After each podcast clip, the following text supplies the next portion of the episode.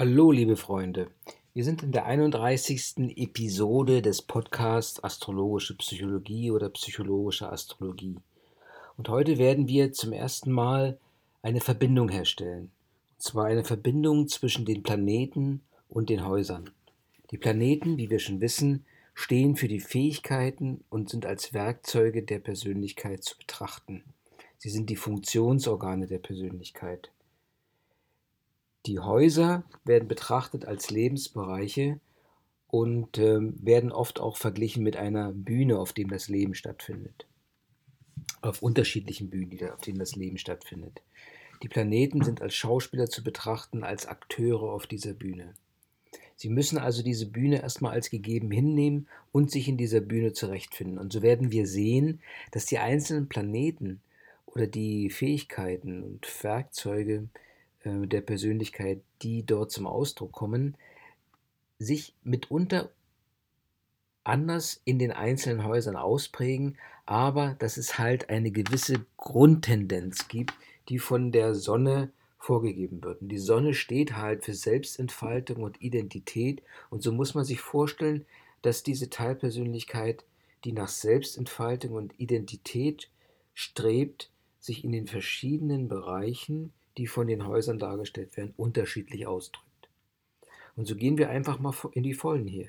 Und zwar, wenn wir uns die Sonne betrachten, wie sie sich im ersten Haus äh, gibt, diese Teilpersönlichkeit, und das erste Haus steht für das Schlachtfeld, dann kann man sagen, dass sie genau weiß, was sie will. Dass diese Teilpersönlichkeit auch überzeugend den, den Schlachtplan rüberbringen kann und äh, auch die Leute mitreißen kann. Eine gewisse natürliche Autorität kommt zum Ausdruck und auch Führungsqualitäten, die darauf beruhen, dass die, diese Teilpersönlichkeit auf, von ihrem Tun überzeugt ist.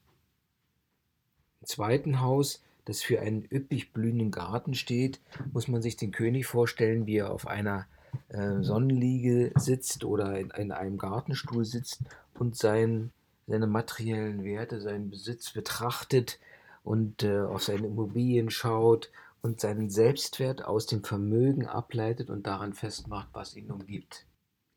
Der König im dritten Haus, was ja eigentlich für die ähm, ähm für eine Zeitungsredaktion steht, ist wiederum eine völlig andere Persönlichkeit. Denn ähm, er, kann, ähm, er kann hier in dem dritten Haus einer Zeitungsredaktion sich über den Austausch. Er steht auch als König, man kann sich vorstellen, in der Mitte der Zeitungsredaktion und alle sprechen mit ihm. Er tauscht sich aus und kommuniziert. Er ist ein guter Berater und Stratege, gibt gute Tipps und hilft dem Team, sich zu, ent zu entwickeln. Das wäre der König, im, ähm, der für Selbstentfaltung und Identität steht, in der, auf der Bühne, also im dritten Haus, auf der Bühne, dem Lebensbereich, der durch eine Zeitungsredaktion repräsentiert wird. Stellt man sich den König in dem vierten Lebensbereich oder im vierten Haus vor, das ähm, für die Familie, das zu Hause steht, dann sieht man hier, dass er das Bedürfnis hat, sich für andere äh, einzusetzen, um andere zu sorgen, ähm, sie entsprechend ähm, ähm, ähm sich, er identifiziert sich mit der Fürsorge für die Familie. Wenn jetzt äh, die Familie vielleicht nicht so gegeben ist, dann setzt er sich auch für die Kollegen ein und äh, bietet eine gewisse Fürsorge an. Im fünften Haus, wenn die Sonne im fünften Haus steht, dann ist es die Bühne des Thronsaals und hier ist der König natürlich zu Hause. Ne? Das ist sein angestammter Bereich und hier kann er sich wirklich sehr gut selbst entfalten. Er identifiziert, identifiziert sich mit seiner eigenen Strahlkraft und neigt zur Selbstinszenierung. Im sechsten Haus das ähm, hier den Lebensbereich der Buchhaltung symbolisiert.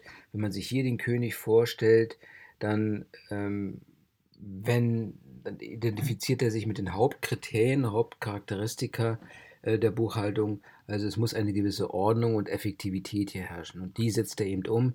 Da ist er derjenige, der ähm, sozusagen die ähm, sich darin ähm, eine gewisse Selbstentfaltung sieht und auch Identität für sich selbst.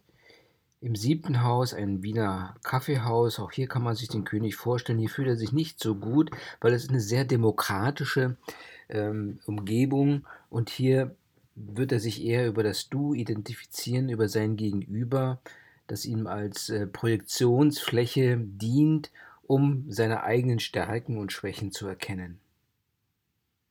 Ähm, er versucht eine gewisse Harmonie zu halten, also nicht zu sehr zu dominieren und äh, zu, auf seine äh, Selbstentfaltung zu drängen, sondern sucht eher die Harmonie und ist auch hier bereit, ähm, indem er ähm, aus Auseinandersetzungen aus dem Wege geht zum Beispiel. Im achten Haus, das achte Haus ist immer ein bisschen schwierig, denn hier geht es um eine dunkle Höhle und hier hat wirklich der, der König ähm, die Sonne als Teilpersönlichkeit eine Probleme mit der Persönlichkeitsfindung und auch mit der Selbstentfaltung. Denn hier geht es um Verdrängung, um Tabus und es führt sogar so weit, dass er sich selbst in Frage stellt. Und zwar so eine Art Verbot in sich fühlt, ich darf nicht sein. Schon eigenartig für den König. Im neunten Haus, das für eine Weltreise steht, hier auch ein Haus, was dem König eigentlich nicht so liegt. Ähm, er ist auf der Suche nach sich selbst, nach dem Sinn des Lebens, hat eine große Toleranz und Offenheit und auch einen äh, ausgesprochenen Gerechtigkeitssinn und versucht sich halt auf diese Art und Weise ähm, eher in die Breite hinaus zu entfalten. Im zehnten Haus ein Rathaus, eine Struktur, die ihm schon wieder etwas besser liegt, dem König und damit der Sonne hier kann er sich über Pflichten und den Drang ähm, nach einer äh, Verpflichten identifizieren, drängt nach einer höheren Position und auch Führungsqualitäten. Hier kann er wirklich wieder sein, äh, seine Selbstentfaltung vorantreiben und sichtbar sein, was für ihn wichtig ist.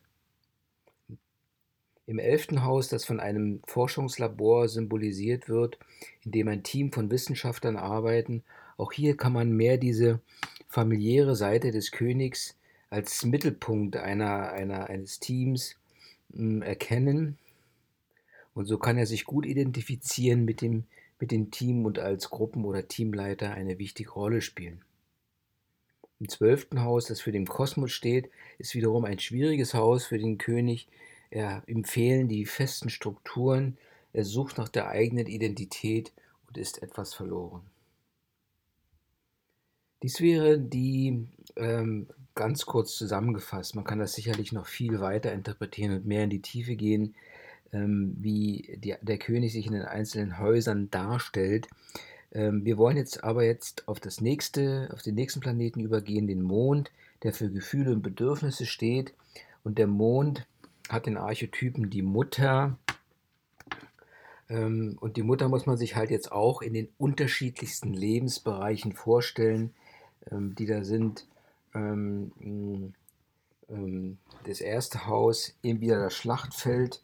Man muss sich hier die Mutter vorstellen, äh, dass sie sich anpasst, sie reagiert, sie agiert nicht und hat ein sehr sensibles Auftreten. Ja.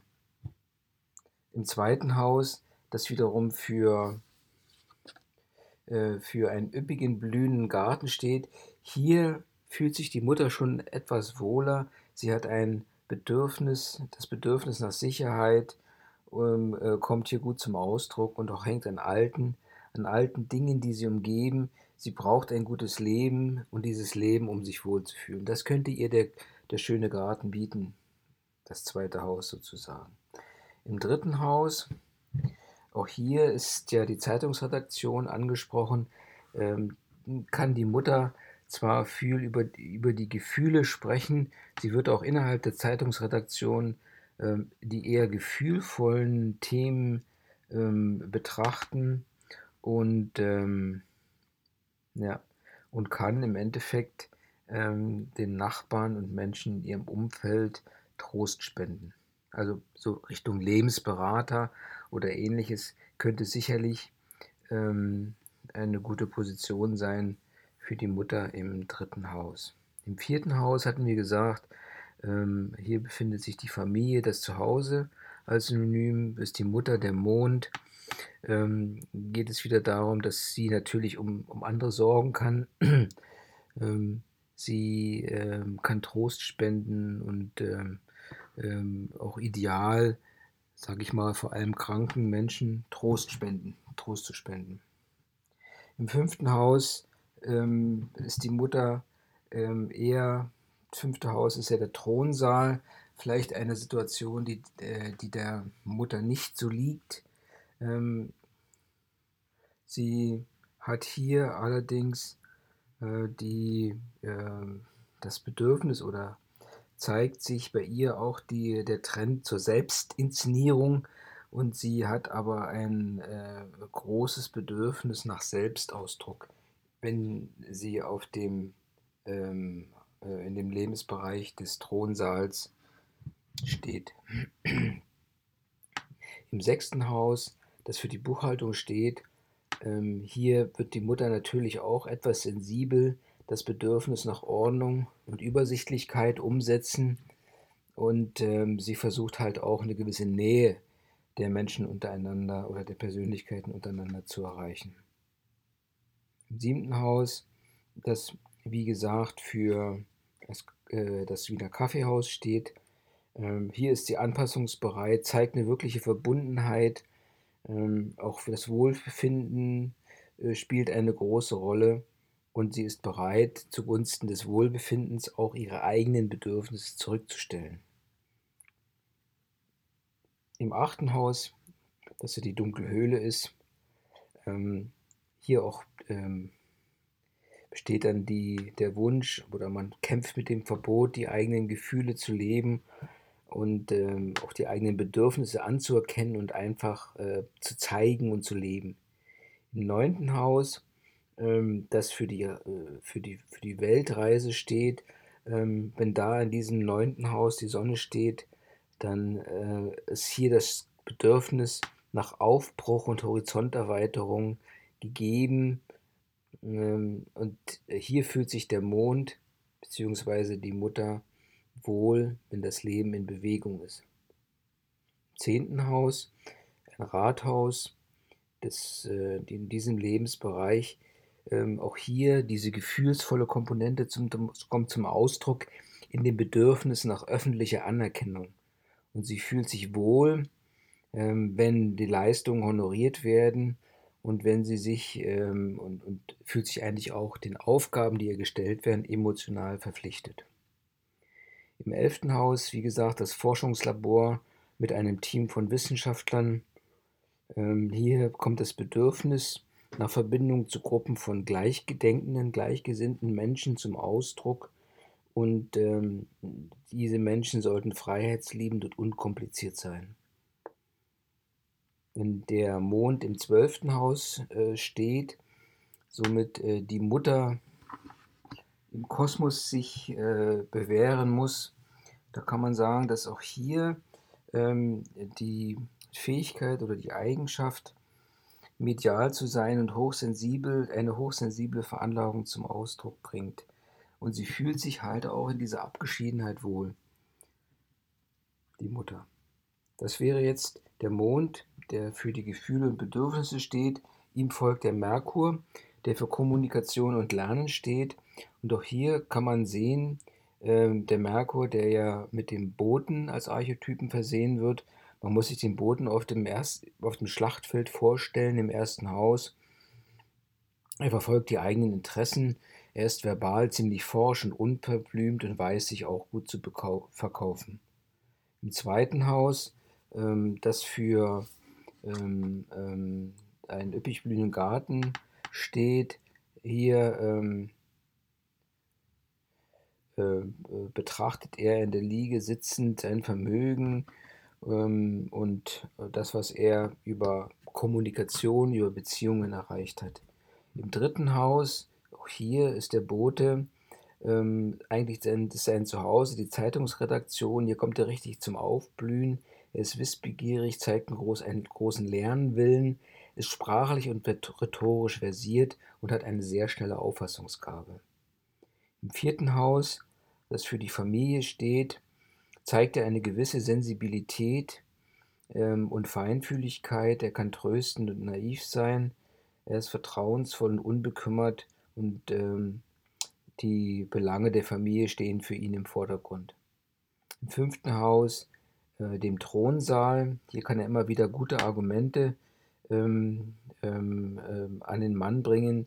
Er hört sich selbst gern reden und findet es gut, wenn die Blicke auf ihn äh, gerichtet sind. Kritik nimmt er eigentlich nicht an, er ist unempfindlich gegenüber Kritik, weil er eine gewisse Selbstüberzeugung hat für seinen kleinen Bereich. Er denkt zweidimensional, nicht in die Tiefe, aber denkt halt, er weiß es. Im sechsten Haus die Buchhaltung. Hier versucht er äh, innerhalb der Buchhaltung vermittelnd äh, aufzutreten und verbindlich. Er erkennt äh, die, die Zusammenhänge, die hier entstehen und ist ein guter Beobachter und Berater in diesem Zusammenhang. Siebten Haus, äh, was für das äh, Wiener Kaffeehaus steht, eigentlich auch ein Bereich, wo er äh, gern aktiv ist. Er hat eine vermittelnde, verbindende und diplomatische Ausdrucksweise und Art, die eigentlich sehr gut ankommt. Und er kann natürlich auch gewisse Stechen, Schwächen oder Stärken in andere Persönlichkeiten projizieren. Im achten Haus, wenn der Merkur im achten Haus steht, also der Bote herausgefordert wird von ähm, einer dunklen Höhle, dann auch dies versucht er artikulieren, zu bewältigen. Er hat eine tiefgründige, äh, schonungslose, offene Ausdrucksweise. Ähm, er ist sehr ehrlich in dem Zusammenhang und kann in diesem Zusammenhang auch ähm, ähm, ähm ein guter Gesprächstherapeut sein. Ähm, allerdings besteht auch hier der Konflikt, dass er das innere Verbot hat, ähm, seine eigene Meinung zu sagen also sich zurück, ähm, er wird von innen heraus gezwungen, sich zurückzunehmen. Klingt eigenartig, aber scheint doch eine gewisse Bedeutung zu haben. Im neunten Haus, Weltreise, kommt dieses, äh, kommt die Weltreise ähm, zum Ausdruck, in dem eigentlich die Sprachbegabung, die unheimlich nützlich ist äh, für die Weltreise und die weltumspannende, begeisterte, begeisterte Ausdrucksweise ähm, ganz gut mit dem missionarischen Eifer äh, korrelieren. Das kann sogar dahin führen, dass er einfach äh, aufgeblasene Phrasen ähm, ähm, sich über die Kommunikation auch sehr stark in den Vordergrund spielen möchte. Im zehnten Haus, dem Rathaus, äh, kann er durchaus sachlich und nüchtern auftreten. Ähm, er gibt die Infos an die Öffentlichkeit, kann teilweise sogar herzlos und vernichtend in seinem Ausdruck sein. Also er ist hier in einer Struktur drin, die ihn ähm, dazu zwingt, seine, seine Kommunikation auch als Waffe einzusetzen, eine Kommunikationsfähigkeit. Im elften Haus, das ein Forschungslabor ist, in dem ein Team von Wissenschaftlern ähm, vorgeht, ähm, hier äh, besteht für ihn die Möglichkeit für diesen äh, Boten ähm, im Gespräch ähm, emotional ähm, vorzugehen, auch einen gewissen äh, Raum greifen, zu denken, freiheitsliebend sich zu artikulieren und eigentlich lehnt er jeg jegliche Einengung ab. Denn er bewegt sich etwas über den Themen, Thema und kann dort seinen ganz originellen Input geben. Im zwölften Haus, das Haus des Kosmos, sieht man auch wieder eine gewisse Medialität und eine gewisse Hochsensibilität für Atmosphärisches. Er hat also dieses Gefühl, wenn er im zwölften Haus steht oder bringt einfach die, äh, die Fähigkeit äh, für die Persönlichkeit, in, ähm, äh, die jetzt im Merkur im zwölften Haus hat, dass dort auch ein guter Zugang zu nicht Sichtbarem ist, dass Ahnungen, Träume ähm, durchaus interpretiert und wahrgenommen werden können, dass aber auch ein gewisser Hang zu geistigem Diebstahl, Lügen und Verschleierungen eine Rolle spielen können hier. Wir haben gesehen, dass der Merkur mit seiner Kommunikation und Lernen auch durch die zwölf Häuser kommt und so wird es auch der, der Venus geschehen, die für Genuss und Sinnlichkeit steht. Man muss sich nur vorstellen, die Venus, die Liebende als Archetyp auf einem Schlachtfeld. Auch hier wird sie mit, mit Anmut, kokett und aufreizend ihre Stärken nutzen, um ihren Willen zu erreichen. Eine völlig andere Herangehensweise, aber auch, ähm, auch diese, diese Art und Weise der Herangehensweise auf dem Schlachtfeld kann erfolgreich sein.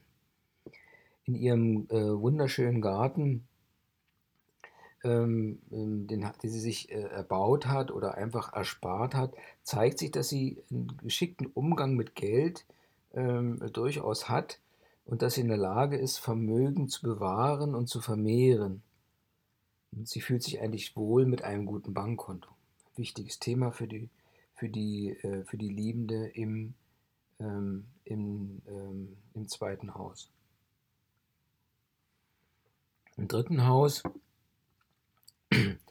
was ja die Zeitungs äh, Zeitungsredaktion ist, hat sie, ähm, ist sie eigentlich immer darauf bedacht, dass alle Seiten zufrieden sind und ausgeglichen sind und dass ähm, sie eigentlich auch gern bereit ist, Kompromisse zu finden.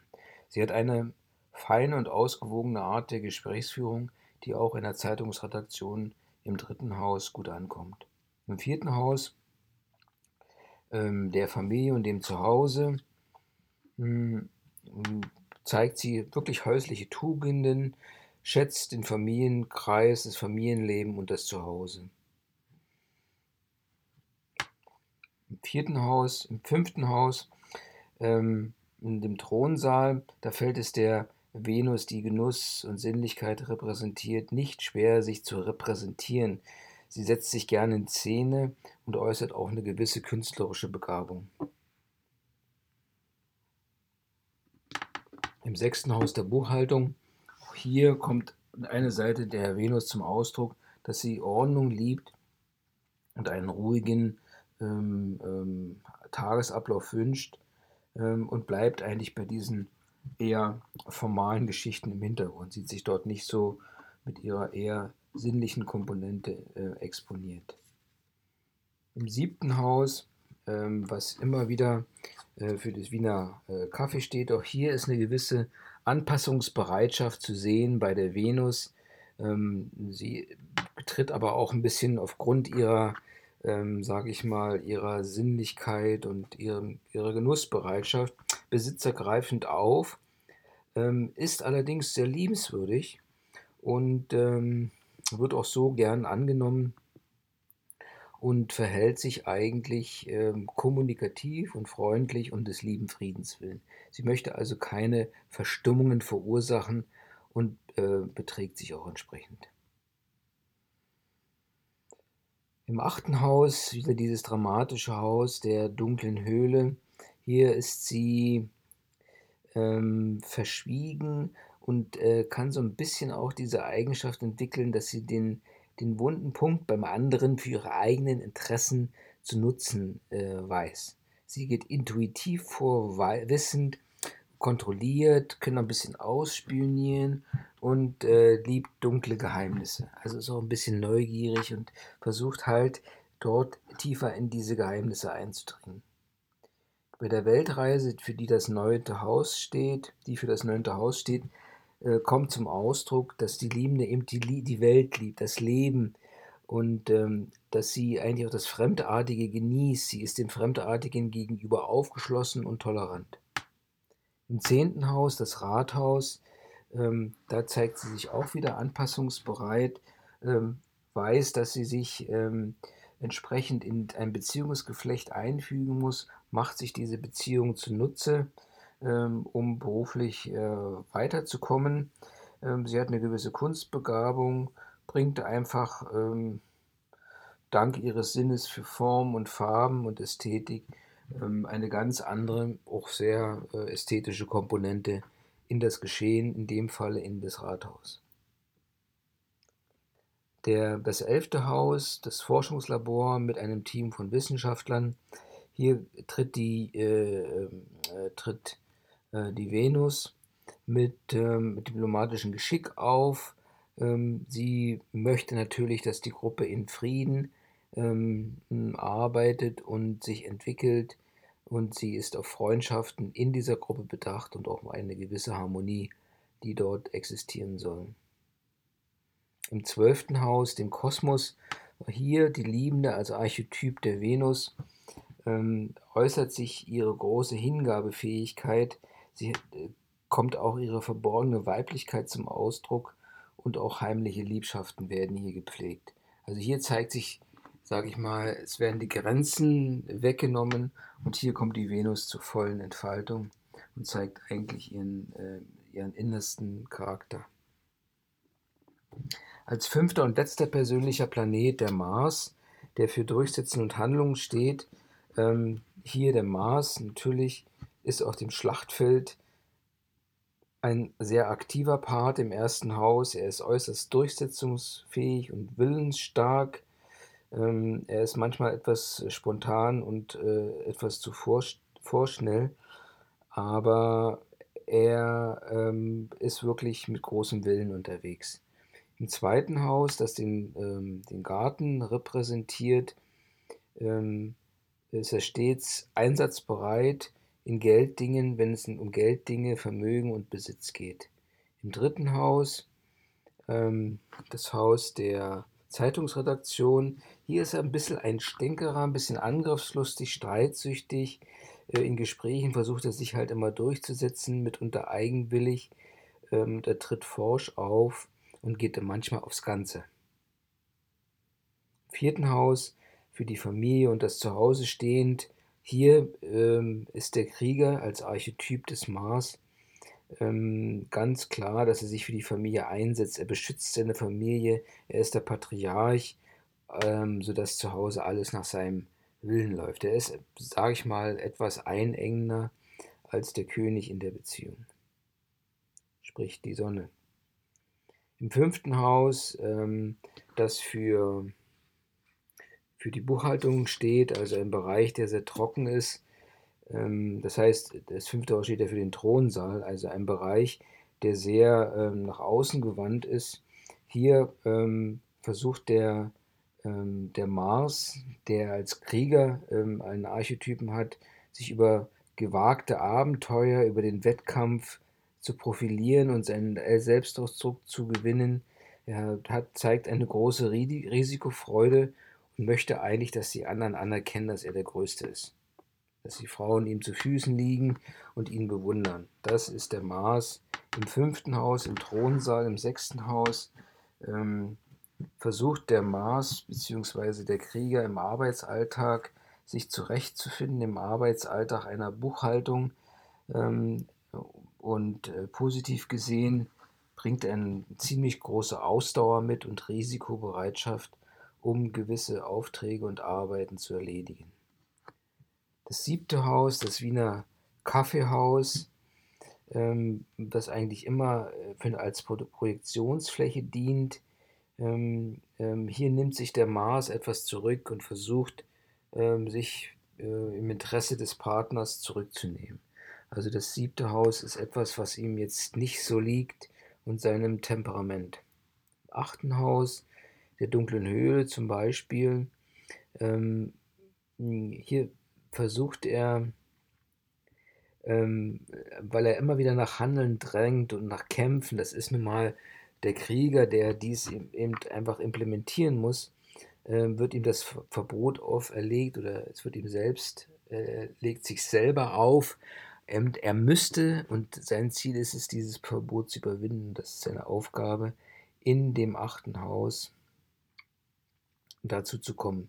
Im neunten Haus die Weltreise.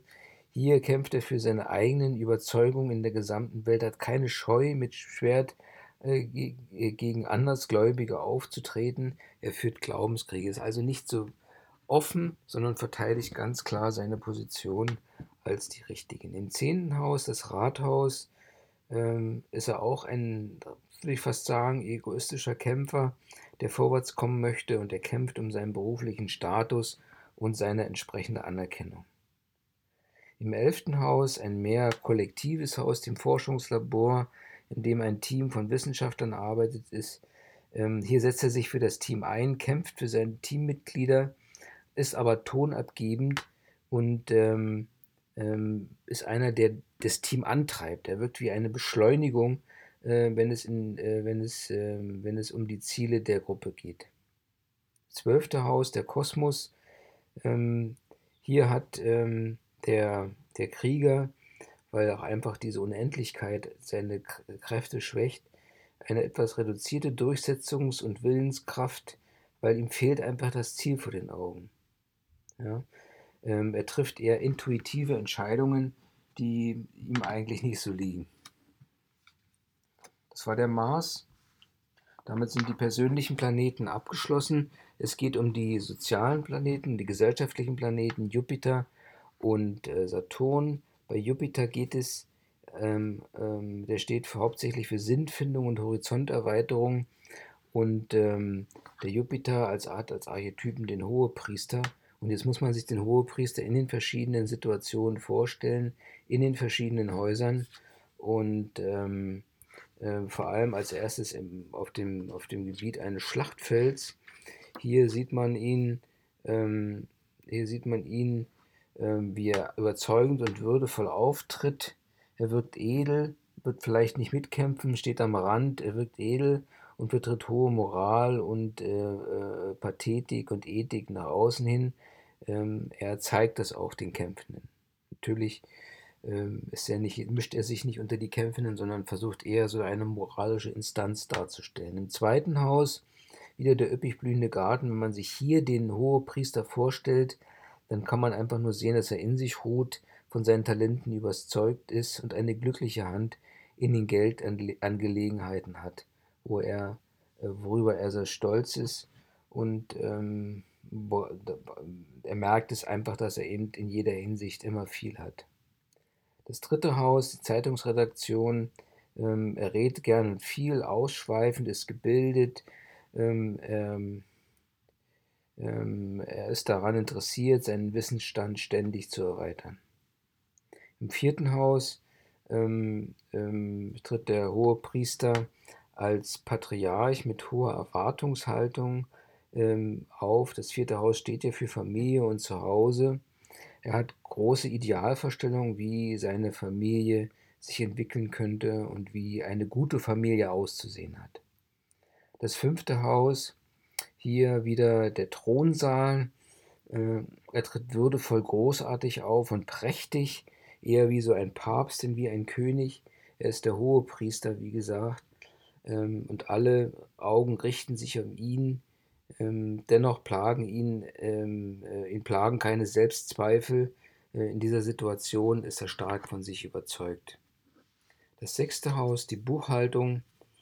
Ähm, hier kann der hohe Priester bzw. der Jupiter ganz großzügig auftreten. Er motiviert seine Kollegen und kann auch ein Vorbild für andere sein. Im siebten Haus, dem Wiener Kaffeehaus, ähm, er hat hohe äh, äh, Beziehungsideale, braucht eine Vorzeigebeziehung und bringt ein hohes Maß an Toleranz mit in die Beziehung. Wenn, wenn die Beziehung aber jetzt zu anstrengend und zu kompliziert für ihn wären, dann macht es ihm nichts aus, aus dieser Beziehung auszusteigen. Im achten Haus die dunkle Höhe, Höhle. Ähm, der Hohepriester hat in dieser Situation ein tiefes Vertrauen, dass er aus den Krisen und Untiefen des Lebens gestärkt hervorgehen wird. Trotz der Dunkelheit, die ihn umgibt, ist er sich seiner Größe bewusst und er lebt ähm, und er nimmt eigentlich voraus, dass er Wachstum durch die Dunkelheit erleben wird, also durch die Krisen. Er sieht also diese dunkle Höhle, die für viele ähm, sehr limitierend ist, als etwas Positives. Die Weltreise im neunten Haus ähm, befördert ähm, äh, beim, beim Hohepriester den Bildungsgrad. Er bleibt lebenslang tolerant, offen und weltwertfrei. Ähm, ähm, er hat eine Perspektive, eine auch entsprechende geistige Herausforderungen stellt er sich, um sein Weltbild abrunden zu können. Also ein sehr ich-bezogenes Haus in dem Zusammenhang, das eigentlich dazu führen soll, dass die Teilpersönlichkeit komplettiert und abgerundet wird. Im zehnten Haus, dem Rathaus, ähm, kann man davon ausgehen, dass der Jupiter oder die, ähm, die Fähigkeit, die Teilpersönlichkeit ähm, eine gute äh, Karriere ähm, hinlegen kann, weil ähm, es äh, nicht an Unterstützung mangelt. Ähm, hier strebt er nach einer Führungsposition und er weiß auch, wie man sich entsprechend äh, bewegen muss, um diese zu erreichen. Im elften Haus, dem Forschungslabor, ähm, steht er im Mittelpunkt des Teams. Er kann beflügelnd, helfend und unterstützend wirken, fast wie ein Mäzen. Er ist der Mittelpunkt des Teams. Im zwölften Haus, dem Kosmos, ähm, gilt es für den, äh, für den Jupiter oder für den Hohepriester, ähm, sich selbst zu finden und um die Sinnfindung voranzutreiben, sucht er Stille und Abgeschiedenheit. Ähm, er findet reiche Erkenntnisse, viele Erkenntnisse in der Einsamkeit. Der zweite soziale Planet, Saturn, der für Struktur, Pflicht und Verantwortungsbewusstsein steht, hat das ähm, ähm, hat den äh, Archetypen den Einsiedler, so muss man sich den Einsiedler in den zwölf verschiedenen Lebensbereichen vorstellen. Im ersten Lebensbereich, dem Schlachtfeld, kann man sich einen verschlossenen und misstrauischen ähm, hm, Einsiedler vorstellen, der am Rande des Schlachtfelds steht, ähm, aber von einer großen Ernsthaftigkeit durchdrungen ist und eine gewisse nüchterne Einstellung verkörpert, vor allem zu sich selbst. Im zweiten Haus, äh, dem Haus äh, der Zeitungsredaktion, nein, das ist falsch, in dem Falle des üppigen blühenden Gartens. Ähm, hier geht es um die Beziehung äh, zum Selbstwert und Vermögen, ist sich bewusst, dass er nur durch harte Arbeit zur Vermehrung seines Besitzes kommen kann. Ja, ihm ist klar, dass all dies, was ihn umgibt, auch viel Arbeit fordert, damit er es entsprechend schaffen kann. Das dritte Haus, eine Zeitungsredaktion. Hier tritt der Saturn oder der hohe Priester ernsthaft und sachlich auf. Er ist nüchtern, hat eine zurückhaltende Ausdrucksweise und alles, was er sagt, hat Hände und Füße. Im vierten Haus die Familie, das Zuhause. Hier kann man sich äh, eine relativ karge Umgebung vorstellen, wie es für den Einsiedler typisch ist. Ähm, äh, eine gewisse Strenge und Härte herrscht hier ähm, und äh, Gefühle finden eigentlich wenig Platz in diesem Zusammenhang. Das fünfte Haus im Thronsaal. Ähm, auch hier fühlt sich der Einsiedler nicht so wohl, ja, obwohl er halt, wenn er in diesen Kontext gestellt wird, ein gewisses Verantwortungs- und Pflichtbewusstsein hat. Ähm, und so wird er das Leben mit seinen Freunden annehmen ähm, und es leben, aber sich selbst wird er halt immer hart und streng betrachten und beurteilen und letztendlich alles auf das Notwendigste reduzieren. Im sechsten Haus der Buchhaltung hier ist ein harter Alltag ähm, für ihn vorgesehen, viele Pflichten warten und die Tendenz, äh, diese Pflichten zu anzunehmen und auch entsprechend äh, hart zu arbeiten. Ja, sein großer Vorteil ist, dass er den Blick für die Strukturen und für die Ordnung hat und fürs Detail und damit halt äh, sich unnötig äh, eben viel Arbeit macht.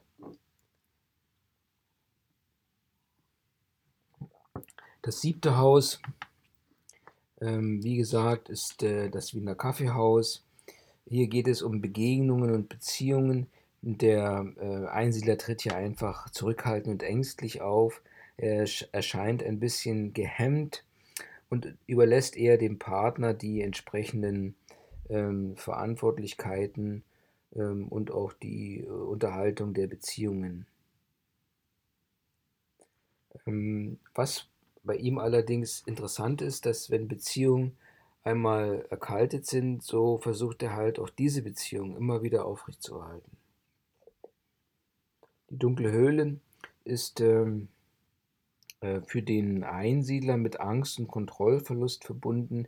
Er hat große Schwierigkeiten, mit seinen Ängsten umzugehen und sich hinzugeben und sich diesen Ängsten zu stellen.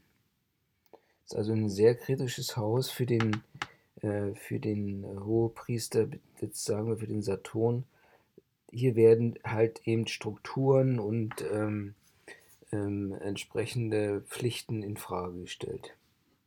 Im neunten Haus, die Weltreise, ähm, geht es darum, dass er ähm, eine gewisse Demut ähm, vor dem Leben entwickeln kann. Und äh, er hätte hier die Möglichkeit, über ein gewisses Schwarz-Weiß-Denken hinwegzukommen. Im zehnten Haus, das Rathaus, hier kommt sein berufliches Streben sehr gut zum Ausdruck. Er bringt viel Geduld und Ausdauer mit, um sich beruflich äh, weiterzuentwickeln und nach oben zu kommen. Ähm, seine große Sachkenntnis, ähm, die ähm, der Saturn mit sich bringt, ähm, führt dazu, dass er eben äh, oft lehrend tätig ist. Im elften Haus, dem Forschungslabor, zeigen sich seine Führungsqualitäten. Er mahnt zu Ordnung und Struktur im Team, was sehr gut ist, weil es ist eben ein Team von Individualisten. Er bleibt hingegen emotional unberührt und beruft sich auf die Fakten und gibt dem Team damit eine Struktur.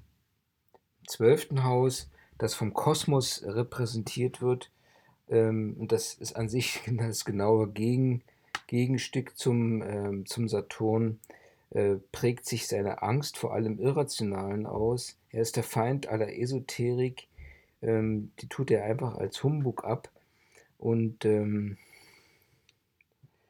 das äußert sich darin, dass er sich eigentlich nur in beweisbaren äh, Fakten äußern möchte, beziehungsweise zu beweisbaren Fakten Vertrauen hat. Ja, das war nun jetzt der, äh, der zweite gesellschaftliche Planet.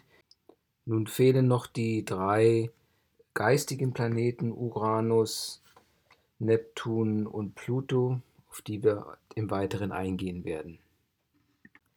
Let's have the last part The Tree, ähm, äh, sorry, äh, ich werde mal wieder aufs Deutsche zurückgehen, und zwar die drei letzten Planeten, nicht die letzten, aber die ähm, drei fehlenden Planeten, der Uranus, Neptun und Pluto. Der Uranus steht für Originalität und Exzentrität.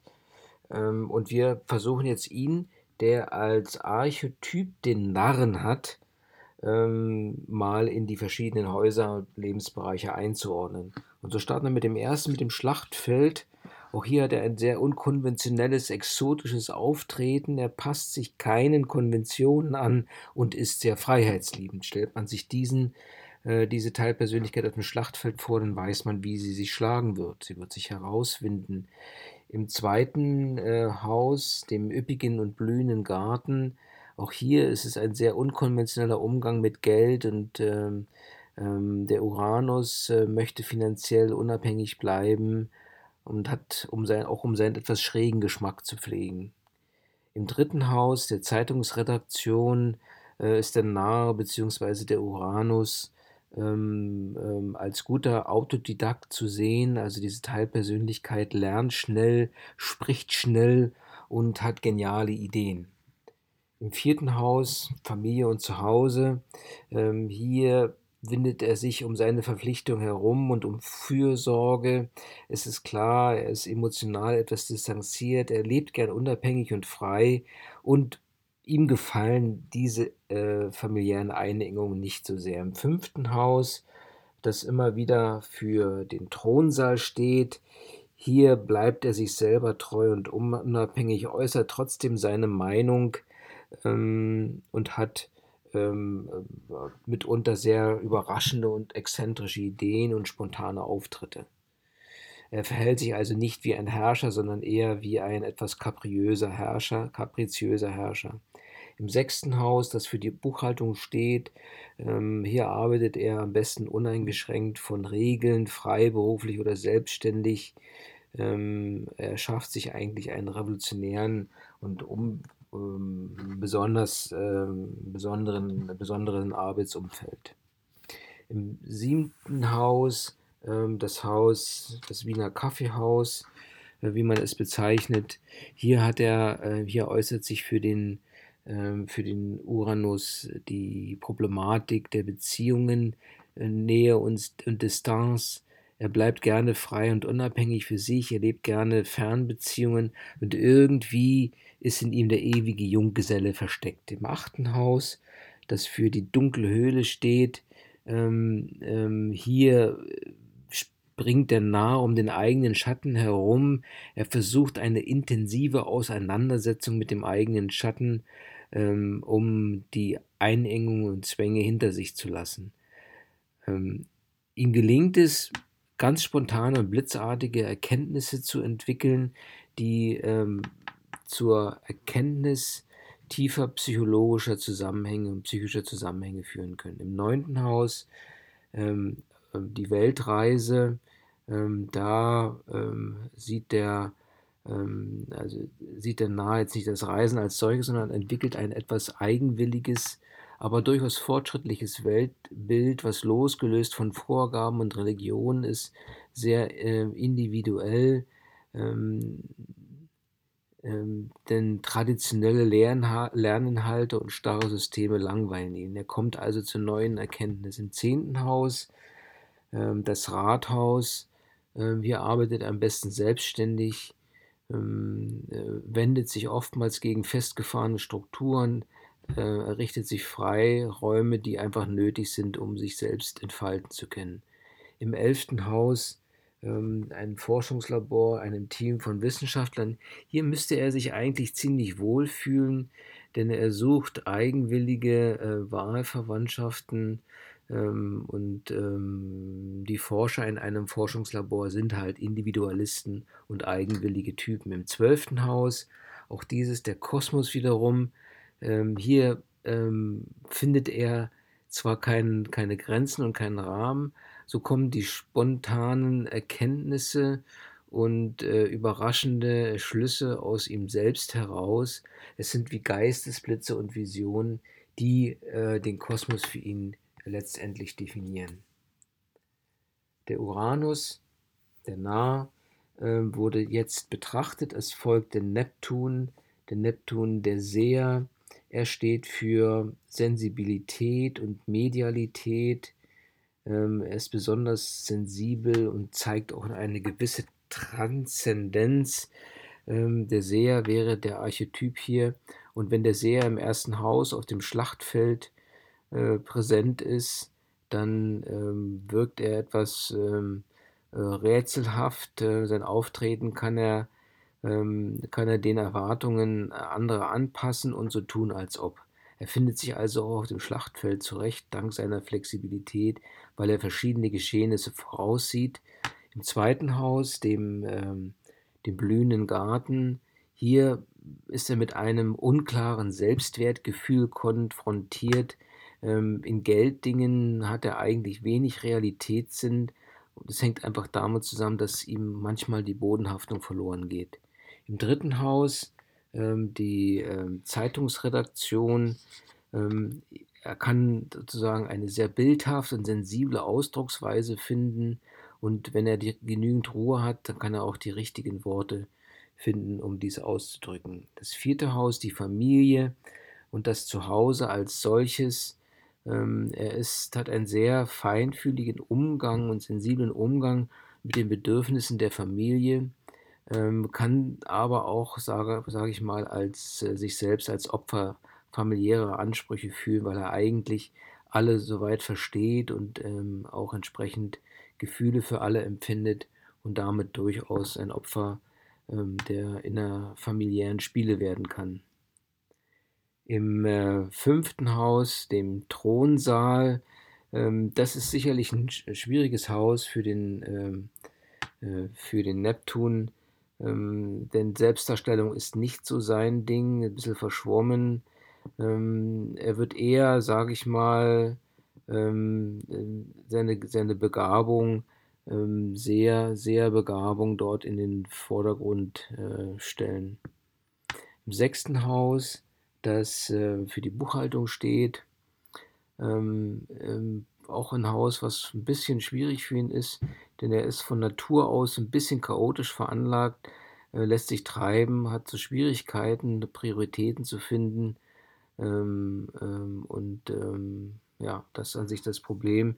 Er hat, ähm, äh, sage ich mal, eine Begabung, als Heiler aufzutreten und da entsprechend zu unterstützen. Im siebten Haus, das wie gesagt immer wieder das Wiener Kaffeehaus ist, wo es zum Austausch und zur ähm, ähm, ähm vertraglichen äh, Absprachen kommt. Hier kann er sich durchaus als Beziehungsopfer fühlen ähm, durch entsprechende Partnerschaften, die ihn täuschen. Er hat ein feines Einfühlungsvermögen in seinen Partner und ist hingabefähig und aufopferungsbereit, was mitunter durchaus auch äh, missbraucht werden kann. Achte Haus, die dunkle Höhle. Ähm, dank seiner medialen Begabung und Hellsichtigkeit ähm, kann er, sieht er eigentlich schnell eine Lösung. Er hat die heilerische Begabung, ist feinfühlig und kann in die tiefsten seelischen Abgründe vordringen und äh, dort entsprechende Lösungen aufzeigen. Im neunten Haus die Weltreise. Hier läuft der, ähm, der äh, Neptun Gefahr, sprich der Einsiedler, äh, der Seher, ähm, dass er ähm, äh, praktisch ähm, zu lange einfach sucht ähm, und irgendwelche Gurus anbetet und ähm, lange braucht, um den richtigen Weg zur Wahrheit zu finden. Zehnte Haus, das Rathaus, ähm, der hier ist, äh, sage ich mal, seine mediale und äh, vorseherische Veranlagung durchaus von Nutzen, denn er kann vorwegnehmen, ähm, welche Befähigungen ihn voranbringt. Er ist auch in der Lage, sage ich mal, feinstofflich zu arbeiten, so als Heilpraktiker zum Beispiel. Im elften Haus, im Forschungslabor äh, zu Freundschaften ist er eigentlich ähm, äh, mit Gleichgesinnten einfühlsam. Er fühlt sich zu spirituellen Gruppen hingegen äh, hingezogen und hat hohe idealistische Vorstellungen von Freundschaften. Im zwölften Haus, dem Kosmos, dies ist natürlich der Bereich, der ihm zusagt, sehr guter Zugang zu den Bildern, die plötzlich aus dem Nichts auftauchen, und er hat hier ein tiefes Vertrauen ins Leben. Das letzte, der letzte Planet, geistige Planet ebenfalls, ist der Pluto. Pluto ist immer wieder der schwierigste Planet, Transformationsprozesse leitet er ein ähm, und sein äh, sein Archetyp, so wie er dargestellt wurde, ist der Alchemist, der für Transformation steht. Ähm, Im ersten Haus, dem Schlachtfeld, wie wir das schon immer bezeichnet haben, ähm, kommt sein bezwingendes, charismatisches Auftreten zur Geltung, äh, auch seine Willens- und Durchsetzungskraft entsprechend ähm, und die Durchsetzung äh, erreicht er durch Machtspiele und Manipulation manchmal. Im zweiten Haus äh, dem, dem üppigen Garten, ähm, hat auch hier der Pluto gewisse Selbstzweifel, Probleme mit dem Selbstwert und dem Umgang mit Geld ist er durchaus zwanghaft und kontrollsüchtig. Im dritten Haus, dem Haus, was mit einer Zeitungsredaktion äh, gleichgesetzt wird, hier kann er durchaus seine zynische, sarkastische Seite ähm, ähm, hervorbringen, tabulos ehrlich auftreten und auch in der Ausdrucksweise das artikulieren. Ähm, es sind mitunter gedankliche und sprachliche Fixierungen vorhanden, die es ihm schwer, die schwerfallen, äh, die ihm schwerfallen abzulegen. Im vierten Haus, äh, das Zuhause, die Familie, da hat der Alchemist etwas Angst vor Nähe und emotionalen Verletzungen, er hält andere immer wieder auf emotionale Distanz und lässt niemanden so richtig an sich herankommen. Das fünfte Haus, ähm, der, äh, der Thronsaal, ähm, hier ähm, ähm, ähm, hat der Alchemist die Möglichkeit, ähm, sich faustisch selbst darzustellen. Er wirkt wie, das, wie der Leibhaftige in Engelsgewand und genießt diesen Auftritt vor den anderen, die erschrocken zurückschrecken. Im sechsten Haus, ähm, was für, äh, für die Buchhaltung steht, äh, kann er ungeheure Arbeitskraft entwickeln. Er fühlt sich vom Alltag sozusagen äh, geknechtet und die Macht ähm, ähm, äh, versucht er ähm, aus sich herauszureißen, egal mit welchen Methoden, versucht er sich diesem Alltag ähm, zu entziehen. Das siebte Haus, das Wiener Kaffeehaus. Hier wird er in Beziehungen Macht und Ohnmacht erleben. Und wie gesagt, die gesamte Brand, Brandbreit, Bandbreite wird ihm damit ähm, äh, bekannt gemacht von extremen Gefühlen. Im achten Haus erlebt der Alchemist die dunkle Höhle und hier erkennt er seine eigene innere, seine eigenen inneren Abgründe auf eine schmerzvolle Art und Weise. Und dieses achte Haus hat für ihn und in Kombination mit dem Pluto eine große Transformationskraft für die Persönlichkeit. Im neunten Haus der Weltreise geht es äh, um eine Sinnsuche, aber nicht in die räumlichen Bereiche, sondern eher durch Tiefgang. Er ist fasziniert von Magie, Okkultismus, Schamanismus und all diesen Dingen, um den Sinn des Lebens zu finden. Im zehnten Haus, dem Rathaus, ähm, äh, kann man feststellen, dass er eine besondere Einsatzbereitschaft zeigt und ein Streben nach Anerkennung ähm, die Basis für seine Leistungen ist. Er, er klappert natürlich, weil dies zum Geschäft dazugehört und einfach auch eine Standardausrüstung seines, seines Auftretens ist. Im elften Haus, wie gesagt, das Forschungslabor. Hier kann er ein guter Abteilungsleiter oder Teamführer sein, der mit einer natürlichen Autorität auftritt und ähm, den Gemeinschaftssinn hochhält. Er verteidigt seine Gruppe gegen Angriffe von außen. Das ist ähm, der ähm, der Alchemist, der so auftritt, spricht der Pluto in dem Zusammenhang. Im zwölften Haus, auch der Kosmos macht ihm etwas Angst. Es sind die irrationalen Geschehnisse, die sich seiner Kontrolle entziehen. Ähm, er hat auch diese Angst äh, loszulassen. Er glaubt an sich und das tiefe Vertrauen ähm, entwickelt sich erst allmählich. Ähm, die Transformation kommt so zum Ausdruck, dass er denkt, den Stein des Weisen gefunden zu haben.